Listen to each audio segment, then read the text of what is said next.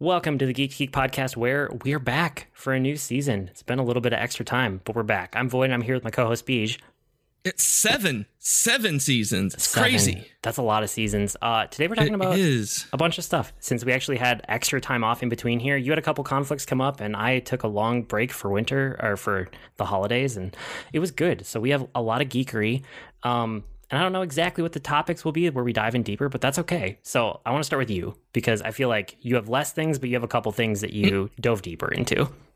Yeah, the just to get the you know the quick hits off. Um, The Witcher season two is really really good. I finally got Jennifer to watch all of The Witcher, and she was kind of hesitant on season one. She wasn't sure how much she liked it, and then as we got into season two, both of us were just staring straight ahead, like we have to watch The Witcher, right? And like we just fell in love with season two. So I'm I'm really excited uh, for all of the other stuff. Like there's going to be a prequel series, and uh, there's an anime I didn't know about uh, that's on Netflix right now. So I'm really excited to dig into those at some point.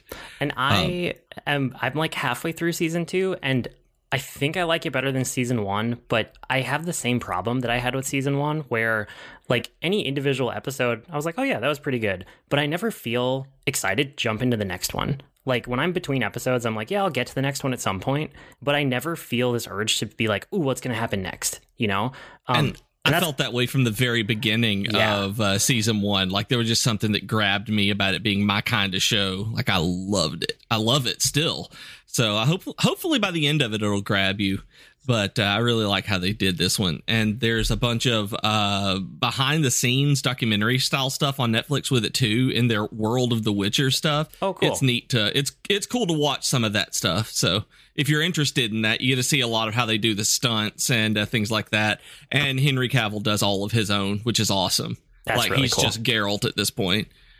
Yeah, he's a fan. I mean, it's nice when a fan can play the character because they actually understand like how it's important and what it means.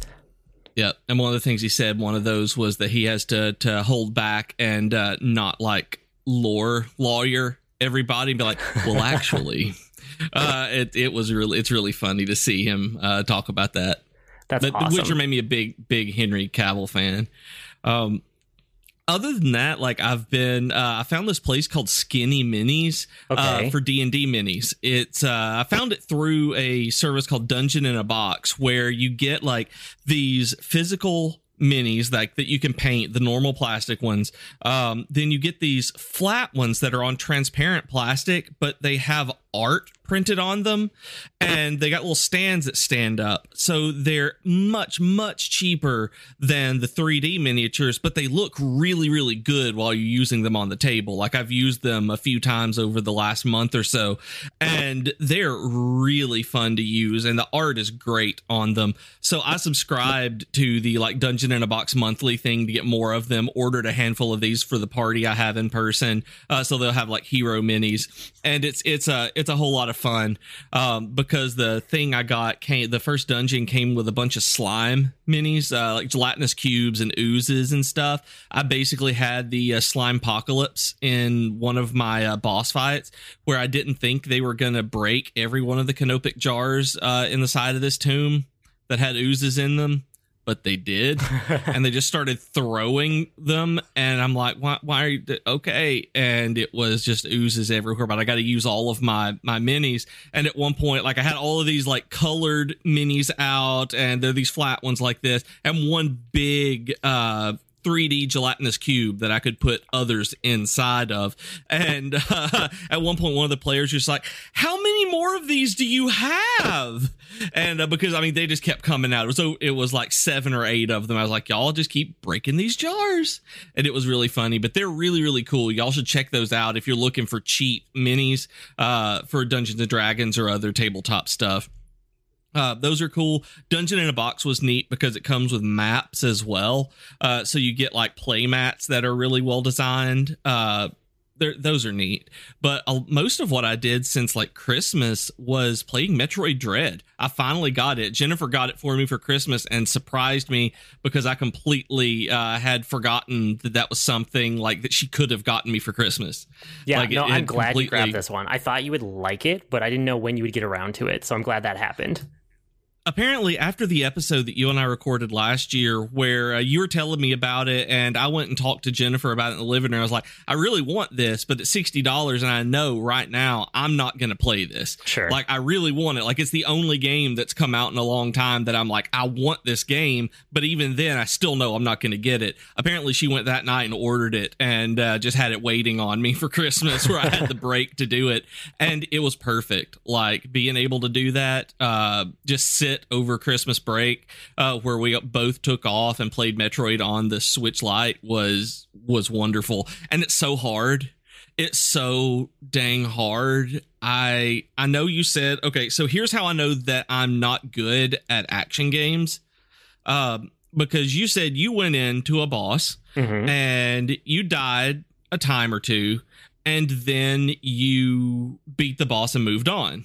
Yeah. So uh, to recap, because I know we talked about this before, but it's basically like that was my trajectory with any given boss. Outside of the last boss took a lot longer, but all the other bosses, it would probably be three to five attempts of just like trying to learn the patterns. And then it would all click, and then I would just like beat the boss without getting hit, and then I would move on. And I never got to the point where, and I haven't made it to the final boss yet. I think I have like one more big area and then a final boss, but um, yeah, I didn't get to that point. Sometimes it would take me, oh, I don't know, two dozen times to beat Kraid. Okay. And I would get so mad. Like Kraid, I don't know what it was. The other bosses, you know, half a dozen to, to a dozen times of going in and uh, learning the pattern, screwing something up. Not not that bad, you know. It's a it's it's hard, but I eventually got it. Kraid made me want to st- actually I, Kraid did make me scream obscenities a couple of times and Jennifer was like I'm sorry I got you something that made you feel so angry and uh that, that you don't. I'm like I don't like it I just need to kill this thing. And uh it was like it's really good but it's so pretty. Like Nintendo really knocked themselves out uh well, I don't know what that means. Uh, Nintendo really knocked it out of the park on this to make it like look great as a Switch game and then I that made me want to grab Bloodstained because I've been wanting to play it for years now. Uh, Sure. Ritual of the Night. Um, it's not good compared to Metroid Dread. no. Um, I can't say anything at all about the game on its own merit. Like this is all compared to as a Metroidvania uh, going into uh, from Metroid Dread. Uh, the frame rate is so low, the controls are not tight, and I couldn't do it. It was a waste of fifteen dollars while it was on sale because I may be able to go back uh, to it eventually. It is absolutely not a game that you follow Metroid Dread up with. No. um, I don't. I agree no, with that. No. Uh, it might, like I said, it might be good. I will eventually go back to it because I've wanted to play it for a long time, but I don't suggest to anyone go while you're playing or immediately after playing Metroid Dread. Um, it'll just ruin it for you, just straight up. Uh, but yeah, so it's a great game. Uh, very much worth the price, and uh, I'm glad I got it over Christmas break to be able to just sit and spend some time it, with it exploring. Cool. No, I'm glad That's you got much around better. to it. That's great. it is it's much better than Samus Returns on uh, or the Return of Samus. Uh, Samus Returns on 3DS, I think. Uh, the Return of Samus was the actual Game Boy game. Uh, much better than it. Feels like it, but just does it better. So, and I like the 3DS, but uh, but yeah, it's it's excellent. Uh, more than anything, though, I've been playing Genshin Impact. Actually, Interesting. I actually dug in and started playing Genshin. Uh, the, I saw a tweet like this is what did it. So I'm sitting scrolling on my phone, and I see a tweet uh, a couple of weeks ago that said that was somebody like.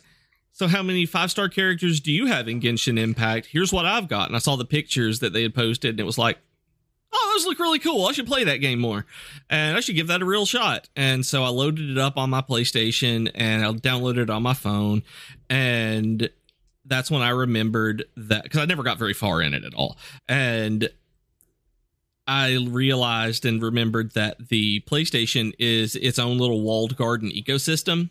Uh, and that you can't play it on anything else. Like if you play it on PlayStation, your progress does not carry over, even if you use the same uh ca- the same Mi- MiHoYo. I don't know how to say it uh, account. So I loaded it up on my phone, and I have an iPhone 12 Max Pro, which is a 12 Pro Max, which is still like I hate the way Apple does that stuff now, but I've got the biggest screen that I could get at the time. So I put the backbone controller on it, and it's like I'm actually just playing a handheld. Oh, that's um, cool. The the phone is powerful enough that playing Genshin doesn't have any kind of graphic anomalies or artifacts or lag in it. So it's just like I'm playing on a higher resolution Switch because there's not a Switch version. Um, so this is the only way to play it handheld uh, is on on mobile, and with the Backbone controller, it just you know maps like an Xbox controller. Um, it is obviously not anywhere near as pretty as the PS5 version, uh, but it's close. And then I can play it on PC, but have my my progress carry over. Um, I got to like adventure level 29. I should hit 30 today uh, in the last couple of weeks, and I'm having a lot of fun. Like it's it's definitely not a Breath of the Wild clone like I thought it was. Uh, it's very similar, but it's a completely different kind of game.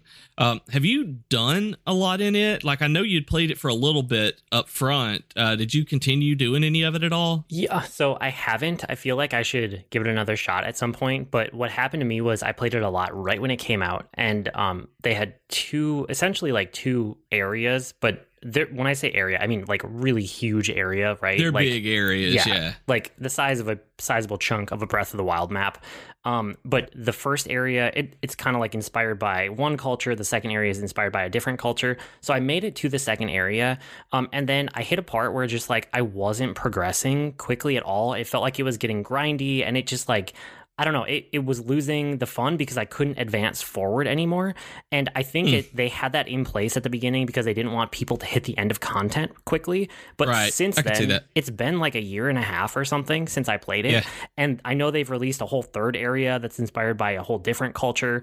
And I yep. think they changed how those levels, like how fast you move through them, um, and where the the bottlenecks are. So I bet if I went back to it, I could probably get back into it again. But that's why I stopped, is because I was reaching like later content and it was just like slowing down the progression. But I liked it a lot. Like what I played, I enjoyed.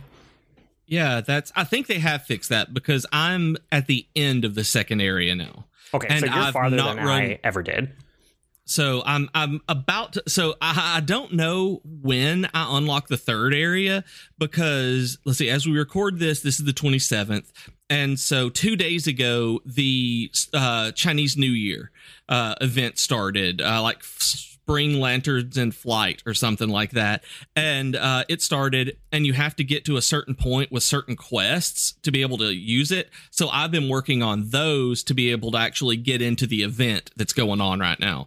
And i don't know what i don't know is if those quests are the main story quests or those archon quests that you move through the different areas on or if they are one of the other quote unquote story quests uh, that you have to do to unlock it. But either way i'm at the end of the main archon quest in uh, area 2 so i'll be moving into that third area they added in uh, i think it's called inazuma uh, soon. And um, if you every area in it like uh, I, I has a particular uh, element that they're that it, it's related around. The first one was wind. The second one is geo the earth stuff. And if it makes you want to get further into it like it does me the third one is electro. So it's the purple energy lightning uh, area where all of the stuff is that. So it's that kind of aesthetic that i love. So if that's something that you like playing around in like i do those kind of purpley glowy caves in video games that might be one reason to get back in uh, uh also. But they've not made it as grindy as I thought it was going to be because it's a gacha game. I mean, you earn things and you uh these currencies and you wish for characters and uh, but none of them are required. They only have so far required the ones that you get in the story. So you can you can play it completely free.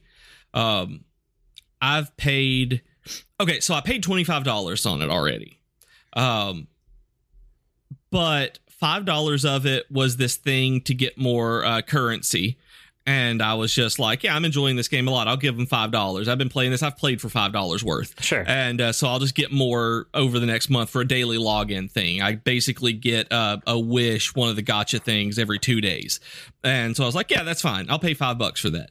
And uh, then when I unlocked the battle pass, the BP, uh, just looking at the stuff that you got for the upgraded one. I meant to buy the ten dollar one that got you uh, access to it all and um, and able to unlock it. And I ended up buying the twenty dollar one because I hit the wrong button. okay. Uh, but well, they're side by side on the same page. I thought I had one highlighted and just kept and hit through it and clicked the iPhone like verify thing, and then I didn't notice that it said 1999 on it, and I was just like, well, okay, I like it. I'm not going to worry too much about it, but I meant to spend 15 bucks on it just because I was new and liked it. I was like, yeah, I'm having a really good time. I'd pay 15 bucks for this game. But apparently, I would pay 25 bucks for this game, and that's what it's worth to me right now. because Perfect. it didn't it didn't bother me to to pay that and be like, "Oh man, I'm paid 20 bucks for a gacha game." But the entire time I felt like it's a single player RPG and it's one of the only ones that's been able to get me to just sit and want to play it in the last uh last like a year and a half. So I gotta say it's it's really well done, and I know that Mr. Alarm, uh, Steve Whitcamp uh, of Geek to Geek, and you'll know y'all listening probably know him on uh, Twitter. Uh, he d- plays it extensively and is now going to be writing a bunch of uh, Genshin articles for the Geek to Geek media blog um, because they rank really well. Like people are still crazy about Genshin Impact in terms of like what like they're looking up and information and stuff. It's really cool. And uh, uh, Will from the Planes Talkers podcast was talking about getting into it just recently too, and how it's uh, he just got uh, doing it. So it's really cool. Like um, I'm amazed that people are still playing it. No one talks about it, but it's one of those things kind of like you and um, that uh, all I can think Dragalia Lost. I was gonna say Legend of Legaia, oh, yeah. but I'm like like no, that's a that's a PlayStation uh, 2 game. Um, Dragalia Lost where yeah, you you played it for like three years or something like that every day. Didn't mention it, but it was just one of those things you did. I think that's how Genshin Impact has gotten for some people. Uh, it's like, yeah, yeah, I'm playing this. It's not the only game I play, but uh, I do this stuff. I do my dailies every, like most days, and that's that's probably what it'll turn into me. Like I'll do this stuff, uh, kind of like my Marvel Strike Force game. I uh, do them every day uh, for like three years now. It's eventually it's just going to turn into one of those, but it's a it's a nice action game, and even the mobile controls are usable. I was so surprised that even before I hooked up my backbone to it to actually get a good con- controller on it, mobile wasn't uh, wasn't as terrible as you would expect it to be was really surprised. I'm very impressed by this game, and I'm glad I finally gave it another shot. Cool. No, I'm glad you are too. I mean, I want to hear more because I I could be tempted back into it. Um, there's a bunch of new games coming out in February. Yeah. That's like just around the corner. February is in a couple days after we're recording this, so I don't yeah. want to get reinvested now. But I did see. So you you've been talking about it. Um, I know other people who have never stopped playing it, and then I also saw in I believe it was Twitter's like some of their end of the year wrapped up recap stuff where they had like yeah. the games that were the most talked about on Twitter, Genshin Impact, I want to say it was number one, but if it wasn't number Holy one, cow. it was in the top three. And so it's one of those things where, like you said, it's just there's a huge player base out there for it. So I feel like I should give it more attention now that they've rebalanced it and added more. So I could be tempted back into it later in the year, just probably not for a month or two. Yeah, it's it's nuts because I've been keeping up with it little by little, just as the the years passed. Because Austin uh, writes for and edits now, but uh, writes for Screen Rant, and there are constantly Genshin posts going up on there. So I hear stuff from him and his daughter. I know uh, plays it every day. She's five and uh, just goes around, runs around, opening up chests and stuff like just explores and has a great time every day. Um, and I know it's a big thing for the Screen Rant gaming stuff to have somebody be able to write about uh, Genshin all the time.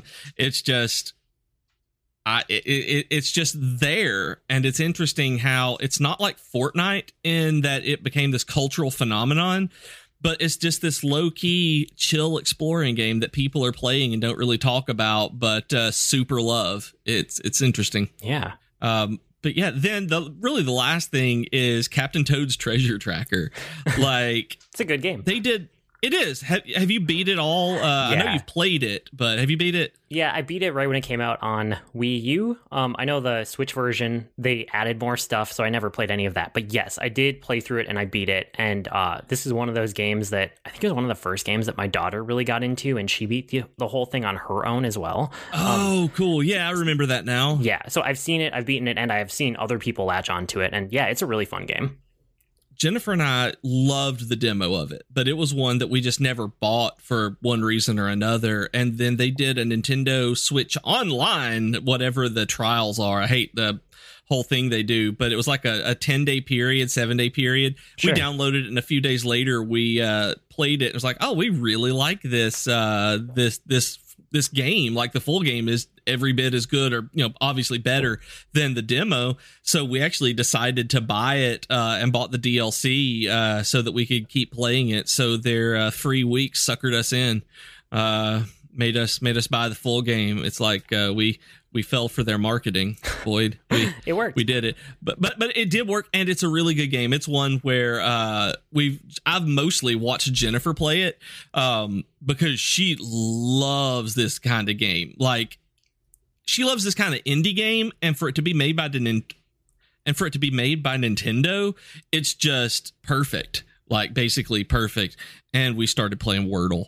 Um, I, I'm embarrassed to admit uh, it's like six days now, uh, but it's like I'm embarrassed to admit that I jumped on that train. I haven't done today's, but uh, do you do that? Do you do the Wordle thing? No, I tried it. I I'm not a big fan of word games. Um, as much as I I like to write and read and I interact with the written word, when it comes to like words and games, they just don't click in my brain in the right way. So I've seen it. I know what it is. I'm glad people are enjoying it. It's just not my kind of game and you you and your perfect sudoku or whatever it was called uh good sudoku excuse me oh, yeah. Uh, good sudoku i'm like i hate that. Like why would you do that to yourself? Kind of the same way. It's like i hate number games like that. So sure. no it's the same so thing this, but this reverse. hits the same kind of yep exactly. So that's basically what i've done over over break sitting and watching tv shows movies watching the eternals and boba fett and uh hawkeye and all of that kind of stuff but uh loving it. But uh really most of what I've done is that. Awesome. what about you?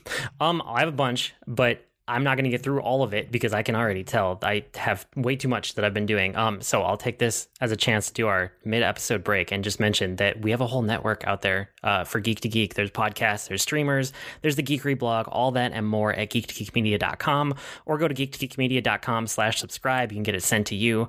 Um, and there's a Patreon for the network as well, which is patreon.com slash geek to geekcast. What's the latest going on over there?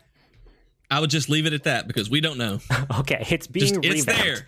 Yeah, yeah, we're we're working on stuff. It's covering costs for the network. If uh, if you want to uh, check it out, we've got a year of 14 issues of our digital magazine that we did working on a revamp and uh, right now those funds are going to website upkeep and getting premium wordpress plugins so that we can bring you better and more content so, getting into my geekery, like I said, I, I have a bunch of stuff in here I'm not going to get through. But since you mentioned a couple movies that are quick hits, I will do the same and kind of like blaze through those because I had things I watched that I wanted to put out there into the world, um, my reactions to, because I know people were asking me about them, but I don't have a whole lot of thoughts behind them. So, right. Arcane, which you talked about pretty in depth when we were doing end of the year mm. stuff, um, I'll just double down and say it was so good. You don't need any League of Legends experience or knowledge, nope. and it's actually probably better without it. Like, I think that if you go to that without knowing League of Legends, you're going to enjoy it actually more, maybe. Yeah, I um, know nothing about it and have loved it. I've not seen the final episode though.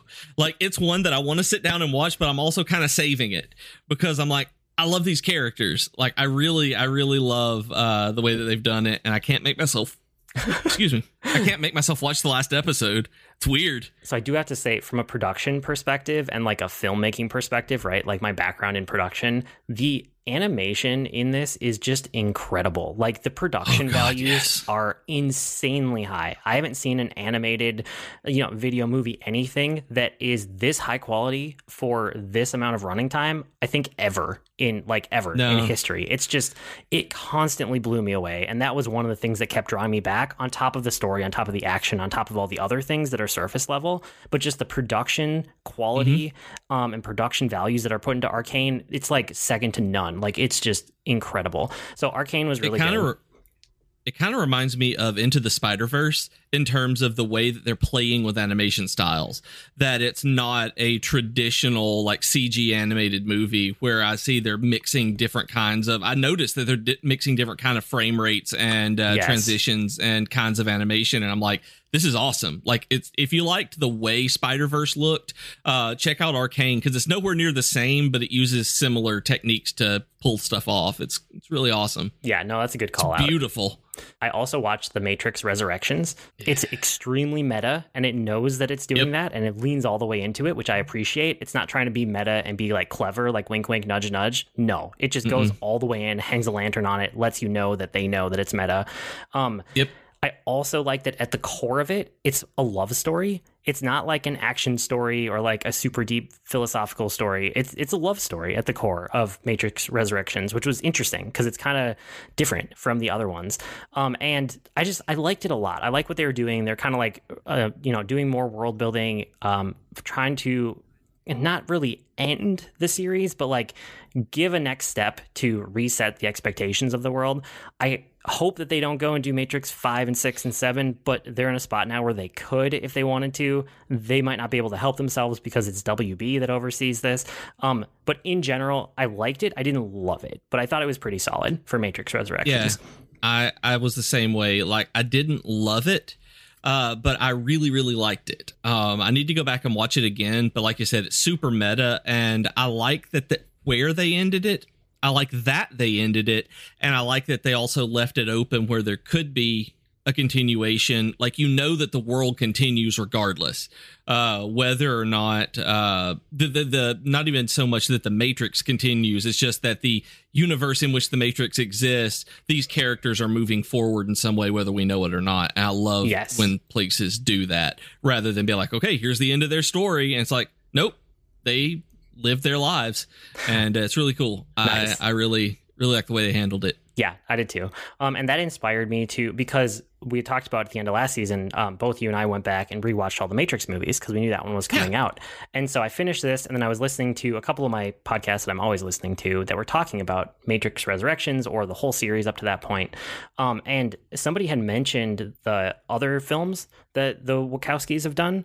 Um, and the someone had mentioned Speed Racer, and it was something that like I had looked up in the past and looked interesting, but I never gave it the time of day. So I went back and I watched Speed Racer, which I believe is from 2008, and it is it's just like the visuals and the art direction are amazing. The story is decent. The story's not bad, but like it's the visuals, it's the art direction. Um you know when people talk about like they people out there don't know how to do live action anime because every time they try Right. to do it it just falls on its face. If you want to see live action animated uh, anime specifically done well, Speed Racer is the movie to watch. It is live action anime and it's over the top, but it's treated like it's so well done. Like I can't even it's almost like the story, the human interactions are treated like live action, right? Where you have Yeah. actors acting against each other and you feel it in the moment. But all of the action scenes, all of the times where like there's other things going on, it's larger than life. The visuals go full on impressionistic anime and it just works, you know? So it's a really cool movie. If you've never watched it, um, I kind of suggest it. If if any of that sounds interesting to you, if you're into anime, if you're into Matrix or other stuff that Wachowskis have done, like Speed Racer is a very fascinating movie, and I know that's not timely at all because it came out in 2008. but I watched it and I had to call it out just because it like kind of blew me away. Well, I've never seen it. So it was one that's always been on my list that whenever like it's one where it's on my list like if I ever see it and I have time I'm looking for a movie, I'll put it on. It's not one I've ever sought out and uh I still really want to see it. So that makes me want to see it even more. It is good. Um, it kind of reminds me the way that you described it. Uh, Alita Battle Angel, a Battle Angel Alita. I'm not sure how the what the actual title, how it, you read it. Um, it was really really good. I liked how they did it, and it felt like a well done anime uh, live action. Uh, I look forward to this to a sequel to that one. I would rather watch Speed Racer 10 times than have to rewatch Alita Battle Angel once. So What? Oh no! I Yeah. loved Alita. Uh, just putting that out there. And then the other quick hit of a movie here, um, before I get into some gaming stuff, is Encanto. So I know I usually keep my Disney movie watching to my other podcast, Disney Forever, which is also on the network. You can go listen to it. I have a lot of fun doing that with Katie. Um, Encanto, I want to talk about because it just came out, and uh, we might end up doing an episode about it very soon because I liked it so much. Um, I watched. So good. I was watching it, not thinking I was going to do an episode on it, but I just wanted to watch it because it was a new Disney movie that looked interesting. It was good. It was really good. Um, but the thing that stuck with me long after it. Like the movie itself was good, the storytelling, and the, it's all about um, inner like intergenerational family dynamics for an extended family that's living in the same house. But also, it's Disney, so there's magic and there's other things going on. Um, and the thing that really stuck with me, which is why I wanted to call it out, because I could see one of these ending up on my end of the year list. So I want to put this out there into the world right now, is that there are two amazing songs in this movie. There's more than two songs in the movie, but there's two that are absolutely amazing. One is We Don't Talk About Bruno, which I feel like everybody out there has seen because it's all over social media. And it's just, Yep, it it's, just took off. yeah, it's just an earworm of a song. It gets in your head and it won't let go. So like once you hear it, it just keeps getting stuck in your head over and over. And it's pretty good. Like it's not a bad song. It's not a bad one to get stuck in your head, and I liked it. But there's another song in there called Surface Pressure, and Best song in the movie. it is the Hands best song in the movie. It is one of the most relatable Disney songs that I've ever heard. And I feel like that song resonated with me in a way that I don't know if I've ever had a Disney song hit me that hard before. And it wasn't even the first time I watched the movie. Um, it was like when I listened back to the soundtrack after, and I was like, oh, wow, this is like, this is really doing something incredible. And then I went back and I rewatched that song in the context of the movie a couple times. And I was like, it, it just, it's, I don't even know how to give it the credit that it's due. It's such a good song talking about like the Yeah. pressure that people are put under on a daily basis and how you shoulder that responsibility and just deal with it for your family or for the people around you. And I don't know, I just really related to that song. I don't know. I think it's because you work like a thousand hours a week and uh, and and raise a family at the same time. Uh, might might might be why. But uh, I, I agree. Like like surface pressure is by far the best song in there. I did. I don't understand why we don't talk about Bruno took off like it did. It's a great song. And I I just when I heard that it had overtaken let it go from Frozen in terms of the the Billboard charts, I was like, it's not that good. It's just Like, catchy. let it go is a better song. I know, but, but it is a super catchy song. Yeah, that's why. And what it is, the reason behind that is because they don't account for streaming when Let It Go came out into the charts and they account for streaming now within the charts. And so people are just streaming it over and over again, which didn't count when they were uh, trying to rank uh, with Billboard and everything with Let It Go. So it's a completely different world now, is why it did it. But it's a really good song and it's a really good movie. And it dealing with this intergenerational, like family trauma is so relatable. And I saw this TikTok that made me uh, really, really laugh because it was, it was like this, this, this woman was like, yeah, so I'm, I just finished watching Encanto with my boyfriend and I'm here a weepy mess and he's just sitting there. And that's when I realized, y'all, did y'all realize that there are people without generational trauma? I didn't know it either, but there are. And it, Yep. it just made me laugh where it is so relatable. And it's like I watched this and at one point, um, the the grandmother uh, comes in and she does something and I'm I just look at her I was like go away Mamu. No one wants you here. And uh, because that was my grandma who didn't like me. And uh, I, I very much related to to that part of it. And uh, it was it's interesting that uh, even though I am in no way in a situation like a uh, an intergenerational Colombian family uh, would be, it's and the culture is different uh, in terms of uh, South American and Colombian uh, families as well. But it's like I still saw my grandma who hated me in my uh, in in in in Abuela, and it was interesting. Like it's great, great movie, love it. Uh, and it was done by Lin Manuel Miranda. Like all the music was done by Lin Manuel, which is also why you and I attached to it. Because we we we adore him. And uh surface pressure was actually written about his sister. He said he wrote that song for Luisa with his sister in mind. So Interesting.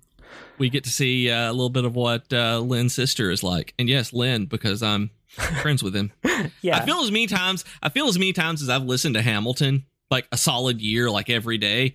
I think i think Lin and i are buddies now All right, like, sure, we'll roll like, with it. We, are good. We're bros. But no, so that's one where, like I said, normally I keep my uh, Disney movie watching sectioned off to the other podcast, but that one might make my end of the year list for top five, like best of the rest. So I wanted to put it out here, especially because right. those both of those songs, in different ways, were just impactful.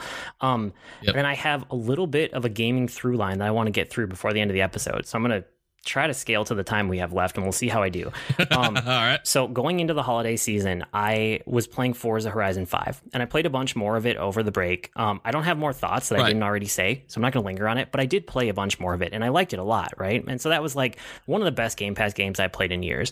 And then um, you know, they're consistently releasing more Game Pass games every month. And this game came out that was getting some buzz called Unpacking. And I dove into it. And it's a really interesting, like low key game that's about unpacking.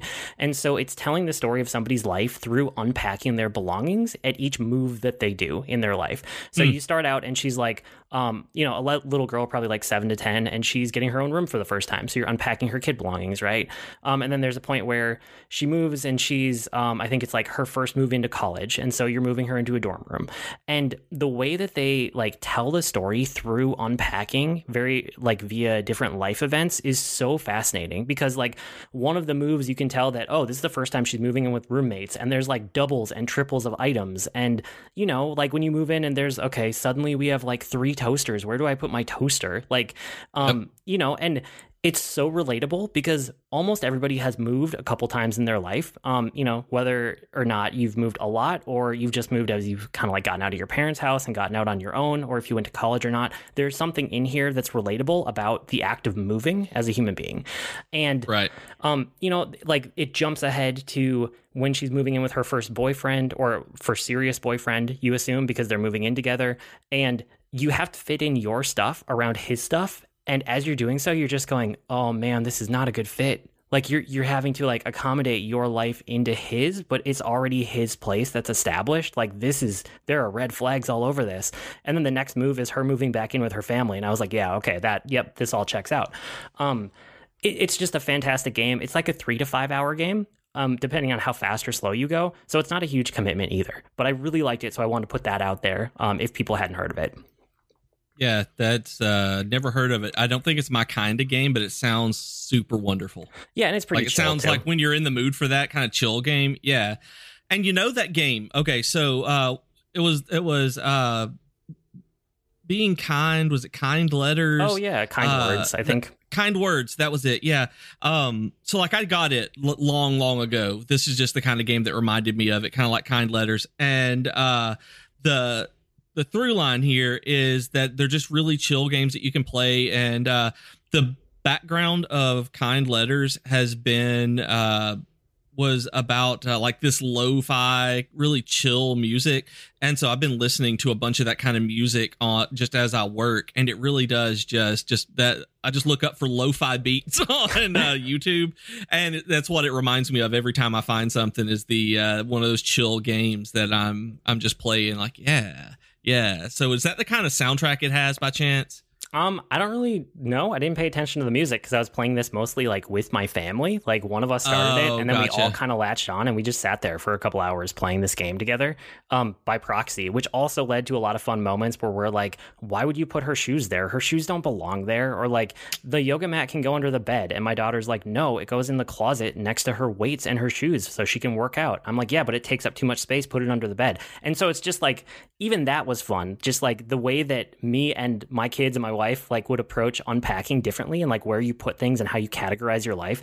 Um, so that was super fun. And then that led me into uh, Halo Infinite, which came out like right after our last recording of last year, and mm-hmm. I I played and I beat the entire single player game. Um, the grappling hook is kind of like game changing for the single player. It sounds really cliche to say that, but it's super true. And the main gameplay is like back to the core of Halo, and it's less like Halo 4 and 5, which I think is a good thing. It's an improvement. Um, but yeah, that grappling hook it really lets you move around the world differently. And after you upgrade it with like stun and fast cooldowns, you can just constantly be using it. And it's super fun to move around the world that way. And I know I've talked about it before, but like open world games, probably the most important thing about them is how you're moving through the world. And is that moment to moment movement fun between other activities? And I would say it is when you're using the grappling hook in Halo. Um, mm. So the open world is it kind of fun to mess around in. Um, you know, the other thing with it is that I didn't really like the back half of the single player campaign as much as the first half. The first half really felt like it was trying new things and opening up, and I was like enjoying it. And then the back half got into, oh, these are just more encounters that I've kind of already done variations on on the past, and then it really railroads you into like the last quarter of the story, where it's just like story Oh, mission yeah. after story mission, and you're not in the open world anymore.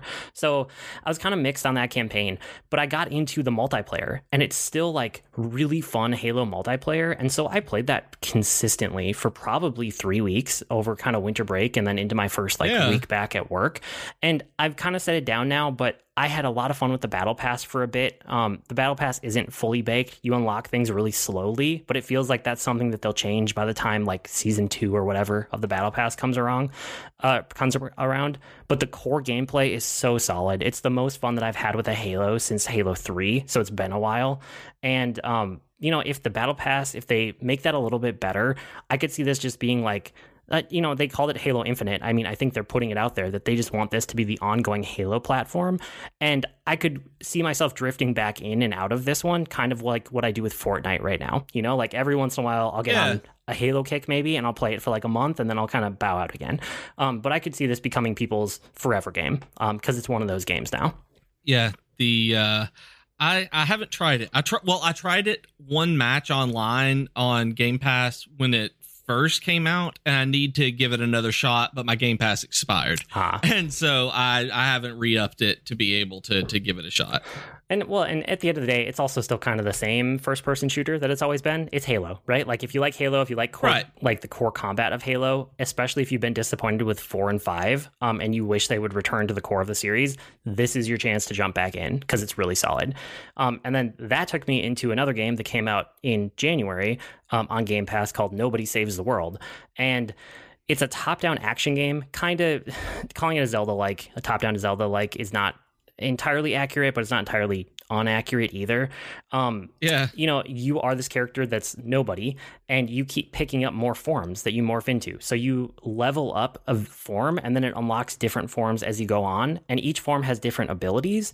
And so you'll unlock a form, and it gives you a bunch of mini quests, right? So just to like make this a more concrete example, the first form you unlock is a rat, and then it's like, okay, you suddenly get a bunch of abilities where it's like, well, when you bite people as a rat, it poisons them. So it's like poison ten enemies, and then also bite however many enemies or defeat however many enemies. So you get like three little like mini quests, and then as you do that, the form gets experience, and then you'll level up the rat from a rank F to a rank D, and then you get a whole new set of. So you see where this is going, right? It's just like Yeah.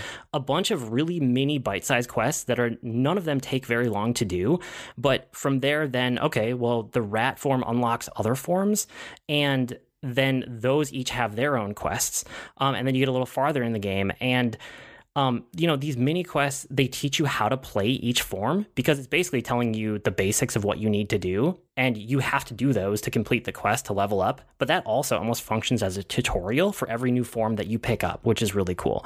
And the forms are varied and fun, right? So you start with a rat, but you get things that you would expect, like um, in any kind of dungeon crawler game, like a soldier and an archer. But then it goes really interesting places where, like, you can be a slug or a mermaid or a horse. and, like, one of the forms is an egg, one of them is a necromancer. Like, it's An varied, egg. you know?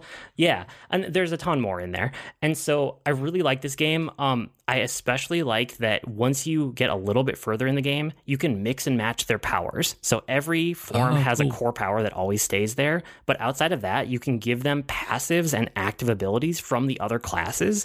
And so you start mixing and matching abilities where you're like, oh, well, I want to poison with this ability, and then I want to do light damage with this ability, and I want to do, you know, okay, now that I've poisoned them, I have a different ability that'll do damage if they have a status effect. So it's that kind of like interlocking systems thing that's really fun.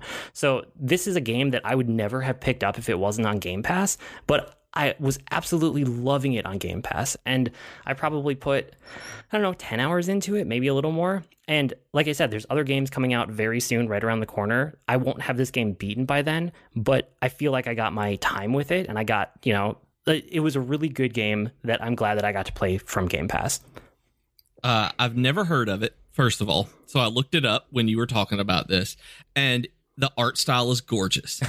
that it is absolutely beautiful. It's colorful. It's exactly the kind of hand drawn animation that I, I just go nuts for. And I was going to ask you if it's on Game Pass because I want to give it a shot, yes. but I don't want to pay for it, as with everything in my life. And that it is is a really good reason to re-up Game Pass and really dig in whenever I have a chance. Like Game Pass is becoming like the default for me. If a game's not on Game Pass or Switch, there's a really good chance I might not give it the time of day for a good long time until it gets on mega sale. Like Yeah. four dollar sale. And so here's the through line that I was working towards. These last four games that I just talked about in a row were all on Game Pass, and I played them over the course of like three months. I have legitimately played my Xbox more in the past three months than I played any Xbox in the last decade before it because I looked up the release dates of things. And I know that I went right from years and years of loving my Xbox 360 and basically never touching a PS3 to completely bouncing off of what the Xbox One was offering. And I picked up a PS4 instead. The PS4 came Right. out in 2013. So since 2013, Okay. I have essentially not touched an Xbox except for a couple times here and there ever since I picked up this Xbox One X on super sale on, you know, whatever. It was like two or three Black Fridays ago. But I haven't actually played it a ton, except when Game Pass stuff comes out. And it feels like Game Pass has finally hit its stride in a real way because I have consistently been playing my Xbox every couple days for the last three months. And the last time that was true was sometime between before 2013, which is just crazy to me when I was on Xbox 360. So, you know, Forza Horizon 5, Halo Infinite, Unpacking, the Nobody Saves the World. There's a ton of upcoming games. There's all these Xbox exclusive studios that we know are working on stuff that's not announced yet, but it'll come out, you know, when we get around to summer when they start announcing all this big things for the year. Um, plus, they acquired Bethesda, so we know Starfield's going to be out on it later this year. And they just They- acquired Activision, which is the biggest acquisition ever in gaming history. Um, and it's like, I'm absolutely loving what Xbox is offering right now, and Game Pass is just the best deal in gaming. It's insane. So, all of this to say that they convinced me that I need an Xbox Series X for the next generation. So, I went and I watched all of those like refresh sites to see when they would get stock, and I managed to snag Yeah. one. So, I Nice. just bought an Xbox Series X because Game Pass basically convinced me to do it. I've been thinking about the same thing. I was talking to Jennifer about games on Game Pass and things that we could do over uh, over break and all of this, and I was like, you know, I've been thinking about getting an Xbox. Uh, that would be, you know, we could play Game Pass games all the time. She was like, yes, let's spend five hundred dollars on a system that you're not going to play because you haven't played video games in a year. That's a great idea. And I'm like, you're absolutely right. Yep, yep, yep. That's uh, that's true. But it's the way I'm going as well. Like I love my PS5, but I keep wanting an Xbox because that's the games I'm going to play. Like that's why I like the Xbox Cloud or whatever, uh, Game Pass Cloud, whatever it is that I can stream on my iPhone uh and play Game Pass games using the backbone like because I don't have an Xbox, I do it on my computer or or stream it like that. Like Xbox is winning right now, and if PlayStation doesn't catch up, they may lose a bunch of customers. They'll keep the fanboys, they'll keep uh, people who have already invested in that system too, but in that ecosystem. But they may lose a lot of people who don't just identify on one side or the other like that, Yeah, and I'm super lucky in which is most people. like I'm super lucky that I can afford both of them and I managed to track both of them down. I absolutely love my PS5 also, but you know, Xbox I have been on the fence on since 2013, since I switched over to the PS4, and they finally got me to like pull the trigger on the next generation early for an Xbox because they convinced me that Game Pass is really a huge offering and that they are going to Yep. just keep doubling down and making it more and more appealing every month essentially. So yeah, that's I'm I'm invested now. I'm invested in both of the systems and I'm very excited to see where they go over the next couple of years.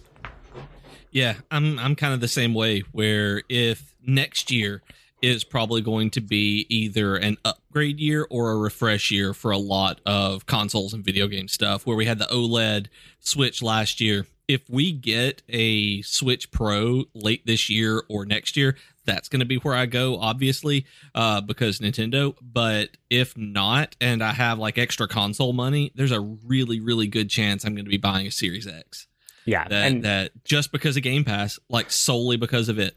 no, exactly. I don't think I will ever buy a an actual game on Xbox. Like if I need to buy it, if it's not on Game Pass, I'll probably get it on PS5 or on PC. But anything that's on Game Pass, I'll just play on the Xbox because that's that's what I got it for. So I'll report back Yeah. as I I just got it the other day. I've barely played it, but as I start playing that and as more games come out this year, I'm sure that will come up again and again. Um, but I'm really excited And- for where gaming's at. Yeah, it's an awesome place right now. Where I was looking up the different Xboxes uh, when I was talking to Jennifer before she like hit rea- me with reality and and what a ridiculous concept I was putting forward, uh, a suggestion rather. And uh, I was looking at them and I thought about the Series S because it's digital only, and I'm not going to be buying physical Xbox games. Like I'm getting, it would be a Game Pass machine, but the specs on it were not what I wanted for a next generation system. I was like, I'm going to go ahead and buy the Series X to to basically keep up when I buy one or whatever the next upgrade is. And so I'm I'm assuming that's what happened with you as well that you wanted the the powerful one as opposed to just the digital one. Yeah, yeah, exactly. Like uh, the the other thing is the Series S is a really great onboarding machine. Like if somebody's trying to get back into gaming and they haven't played in a long time, um, that's probably where I would steer them. You know, it's not as For sure. powerful, but like it's cheaper. It's so much cheaper. It's like half the price. Like if you're trying to feel out if you want to get into gaming again or you haven't done it ever before or it's been a long time, that's such a good like price point to get in that way. Um, so I'm glad that it exists. But like you and I are, we play games too much for that one to appeal to us. You know, we're really Yeah. like, no, I'm gonna upgrade to the next gen. So and now I have a Series X and I have a PS5, so I'm set for a long time. I don't have to worry about it, which is great. And did you ever get the OLED Switch? I, I don't remember if we talked about it. I don't think you did. Did you? no, because my Switch, I use it as a docked console 99% Oh, of the okay. time. So the OLED screen doesn't do anything for me. It just costs money. Like, you know, you. my kids, they go back and forth between docking their Switches and having it handheld mode. They really get the full use of the, out of that system. But like, I just don't have any time when I'm out and about to use it. So when I actually play Switch games, I'm playing on my TV, sitting in front of it as if it was just a console that was docked. Yeah, Um, I got you. yeah so we'll see but that was what i wanted to talk through was all my gaming my xbox experience and then i have a bunch of other games i touched too that aren't necessarily xbox exclusive but we've kind of hit our time for the day so i'll bring those next week uh, you guys can write to us with comments suggestions or feedback our email address is geek2geekcast at gmail.com or reach us on twitter at geek2geekcast Oh my goodness, it's been so long. I don't have the intro outro up, and it's been seven years, and I can't remember it. That's okay. We Uh, have great discussions on Slack and Discord. This is I'm reading your part for once. You guys can check those out at geek2geekmedia.com for invite links. And while you're there, you can check out all the other content on the network, like we mentioned, blogs, video game reviews, and Patreon. I blog at agreenmushroom.com. You can find me at grnmushroom. That's green mushroom without the e's on Twitter. I'm also on the Disney Forever podcast where we watch and react to different Disney movies every week. And I'm on Twitter as at Professor Beach. That's Beach with two E's. And I also co host the Dragon Quest FM podcast, show about the Square Enix RPG series. We've been Void and Beach with your Geek to Geek podcast. that'll, that'll do it for this week's. See you next week, geeks. Oh man, I have to make sounds at the end. I don't do that part.